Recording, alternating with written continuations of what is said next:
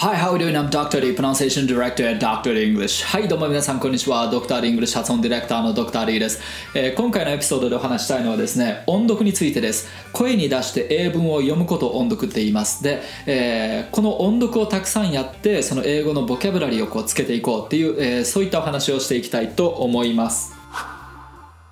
で、えー前回のあのエピソードでですねその英語発声英語のその声の出し方ですね、はい、それについてかなりこう詳しく解説しました。で、えーその英語らしいその声の使い方をこう得てですね。でその後に何をするかというとその発音の部分ですね。子音だったりとか母音だったりとか、はい、それをですね今度フォニックスであの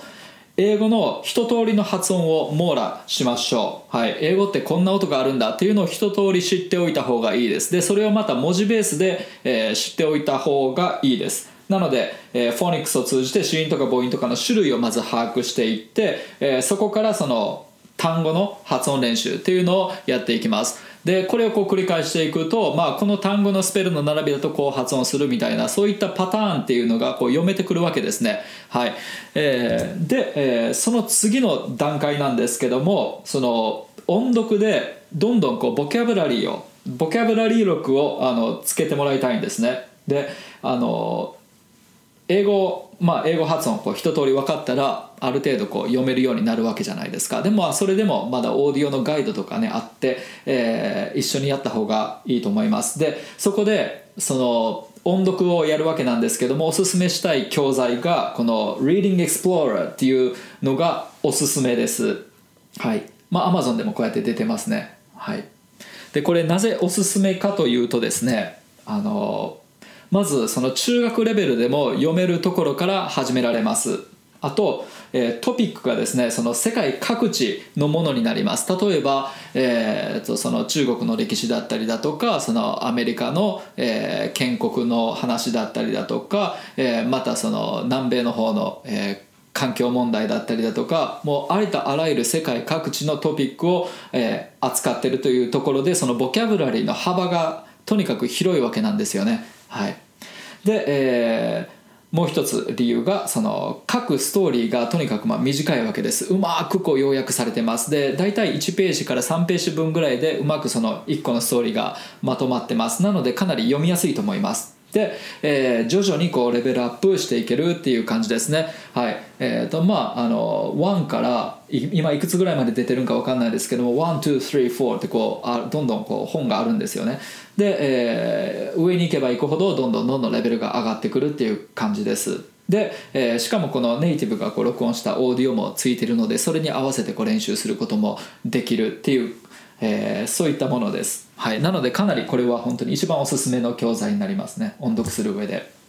で、えー音読の練習方法について軽く紹介していきたいと思います。まずそのできるだけその正しい発音で読む努力をしてください。はい、そもそもあの全然デタラメの発音でその音読練習やってたらあの変な癖がどんどんどんどん身についてそれを今度自分があのアウトプットしてもそれ誰もあの理解してもらえないっていう問題があるのでできるだけ正しい発音で読む努力っていうのを常にし続けてください。で、えーやっぱりオーディオの発音にこう近づけていくっていうこれが結構重要になってきます。だから発音に関してはその音読をやる土台としてある程度のその伝わるレベルの発音はそもそもできてなくちゃいけないっていうような感じです。なので一番初めにやっぱりその英語らしいその声の、え出し方で、えー英語の一通りの発音を先にこうやっておくっていう必要があるわけですね。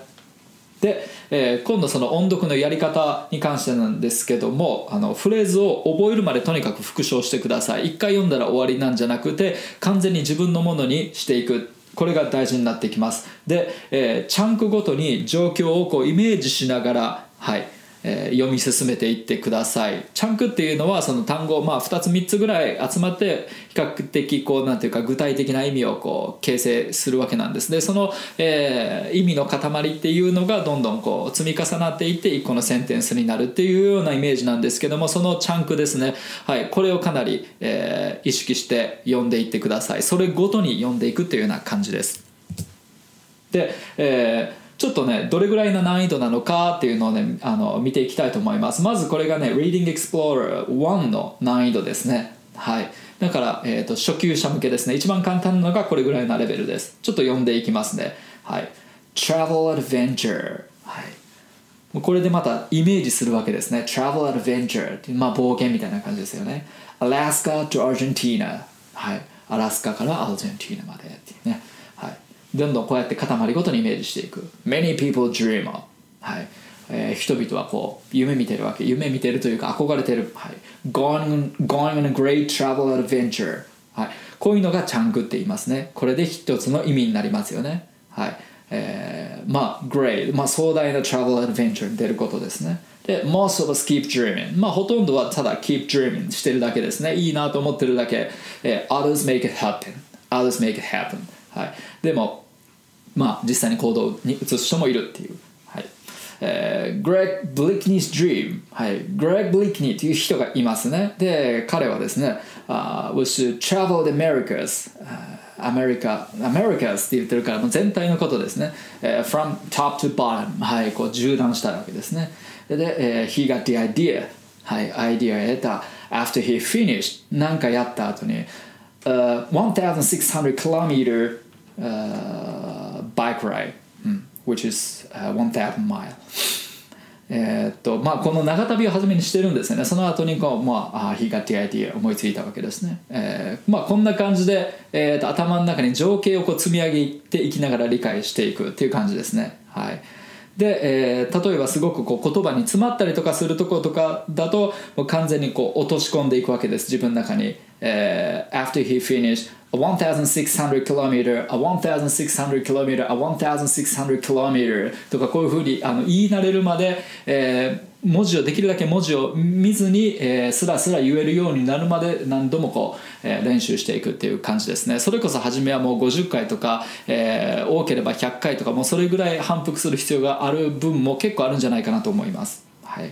えー、Greg's friend、えー友達が出てきますね、えー、Brooks Allen Brooks っていう友達ですね was also a cyclist、えー、cyclist、えー、とサイクリストの友達ですね、えー two friends talk はい話し合ったわけですね and slowly formed a plan はい。でまあこう plan 練っていった formed a plan plan をフォームしたっていうことですね。えー they would travel はい、えー travel to、えー from Alaska to Argentina はい。いいんじゃないかなっていうことですね。あアラスカかアルゼンティーナまでね travel するいいなみたいな感じですね。By bike はい、えー自転車でですね。はい。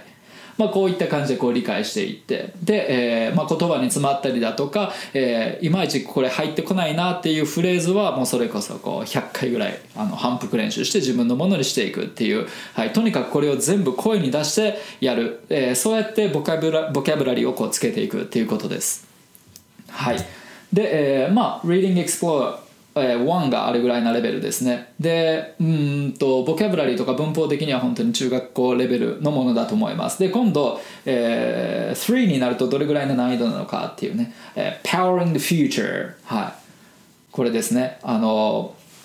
なんでしょう、えーとまあ、で電力とか原子力とか、えー、とそういったエナジーソースの話ですね、はいえーどれぐらいの難易度かというとちょっとこれあの画面だと見えないと思うので読んでいきますねこれもそのチャンクごとに意味を積み上げていくっていうやり方で読んでいきたいと思いますはい、えー Despite modern society's heavy dependence はいえーまあ現代の heavy dependence、えーとまあ、こう深く依存してるわけですね on fossil fuels、えー、fossil fuel に対して、えー for energy、うんえー燃料ですね、えー most people are aware、まあ、気づいてると、えーほとんどの人は that, are, uh, that the supply of these fuels is finite はいまあ、こう供給がねあの、まあ、有限なわけですね finite はい as all in particular はいえーまあ、石油一つとっても、えー becomes more costly、えーだんだんこう costly になってきてる、えー高くなってきてる and difficult to find、まあ、発掘も難しくなってる researchers are、uh, looking at alternative energy,、uh, energy sources はい、えー alternative energy sources えーっとねえー、と代わりのエネルギーソースですね。はい、それも探してる。uh, including、uh, solar, wind、えーまあ、太陽だったりとか、あの、えー、と風力発電だったりだとか、えー and even、uh, nuclear power、えー原子力ですね。えー but which substitute まあそれら、まあ、代わりのものですね if any まああるとしたら、uh, is the right is the right one、えー、でもそれは正しいのかなんかそんな感じですねはいえー、まあえっ、ー、と3になってこれぐらいなレベルですはいどうでしょうねこれでもやっぱりその高校入って高校1年生とかなんかそれぐらいなレベル感かもわかんないですね。はい。でもこれぐらいになるとですね、多分そのもう一回言ってみてって言うと多分言えなかったりとかする人がほとんどだと思います。なのでですね、あの、despite modern society's heavy dependence, despite modern society's heavy dependence, uh, despite uh, modern society's heavy dependence on fossil fuels みたいな感じでこう、えー、と文章を見ずにでもこう出てくるまでですねあのこういったものを何回も練習するっていうのはかなりこう効いてくるのでぜひやっていただきたいなと思います。はい。OK そしたらですねえー、っとはい。最終的にあの網羅すべきボキャブラリーなんですけどもあの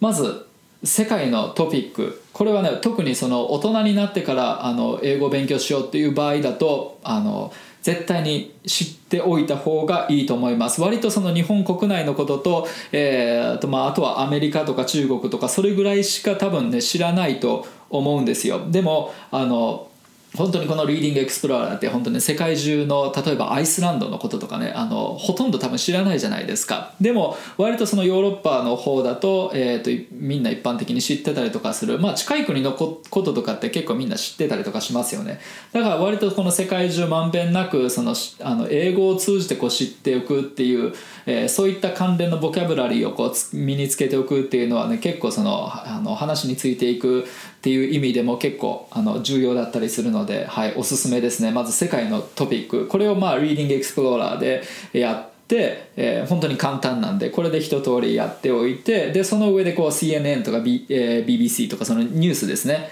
えー、こういったもので、うん、あのボキャブラリーをつけていくと。で、えー、あとはですねそれとはまた別物のですねそのあの日常会話。例えばそのアメリカの日常でこう話されてる、えー、フレーズですね、はい、こういったものもあのやっぱり必要になってくれきます。これとはやっぱり別物ですね。で、えー、そういうのはあのシットコムとか、えー、こういう海外ドラマその海外のそのコメコメディ系のドラマとかそういったものでやっていくといいんじゃないかなと思います。まあ具体的に言うと、えー、古いやつだとフルハウスフレンズで新しいやつだとモダンファミリーとか、えーと、そういうものですね。はい。えー、あとはですねそれプラス自分の専門分野ですね。まあ、あのこれはね人によってあの異なってくると思うので自分のそのあ専門としている分野仕事で使っている分野のものでいいと思います、まあ、例えばファイナンスだったりだとか、うん、IT だったりだとかビジネスマネジメントだったりだとか、まあ、そういった自分の分野のものをこの TED とか YouTube とか、